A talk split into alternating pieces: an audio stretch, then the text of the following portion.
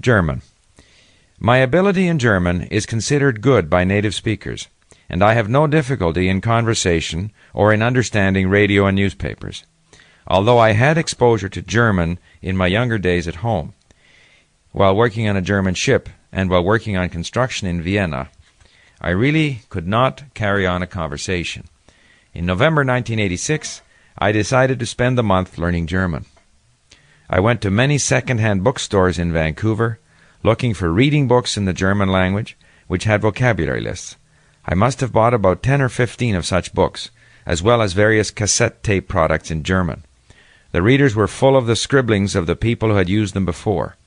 For one month I read and listened to tapes in German with the help of vocabulary lists. Of course, I achieved a dramatic improvement in my German.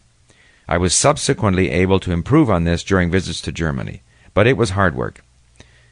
In German, the nouns have three genders.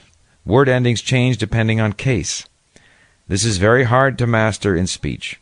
Only repetitive listening has enabled me to cope with this difficulty, not explanations and lists. I just speak German the way I hear it and hope for the best. My German is natural and fluent, but I am resigned to the fact that I am not perfect in German grammar.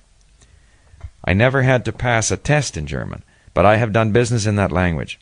I have also traveled to the wonderful medieval towns of Germany, sat down in restaurants, and engaged the locals in lengthy conversations in German.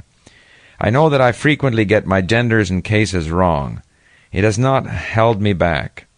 On the other hand, I know that to improve my grammar, I just have to listen and read more, and occasionally refer to grammar texts to reinforce what I am experiencing in the real language. The isolated study of cases and genders without a lot of language exposure will not enable me to improve my grammar in real situations.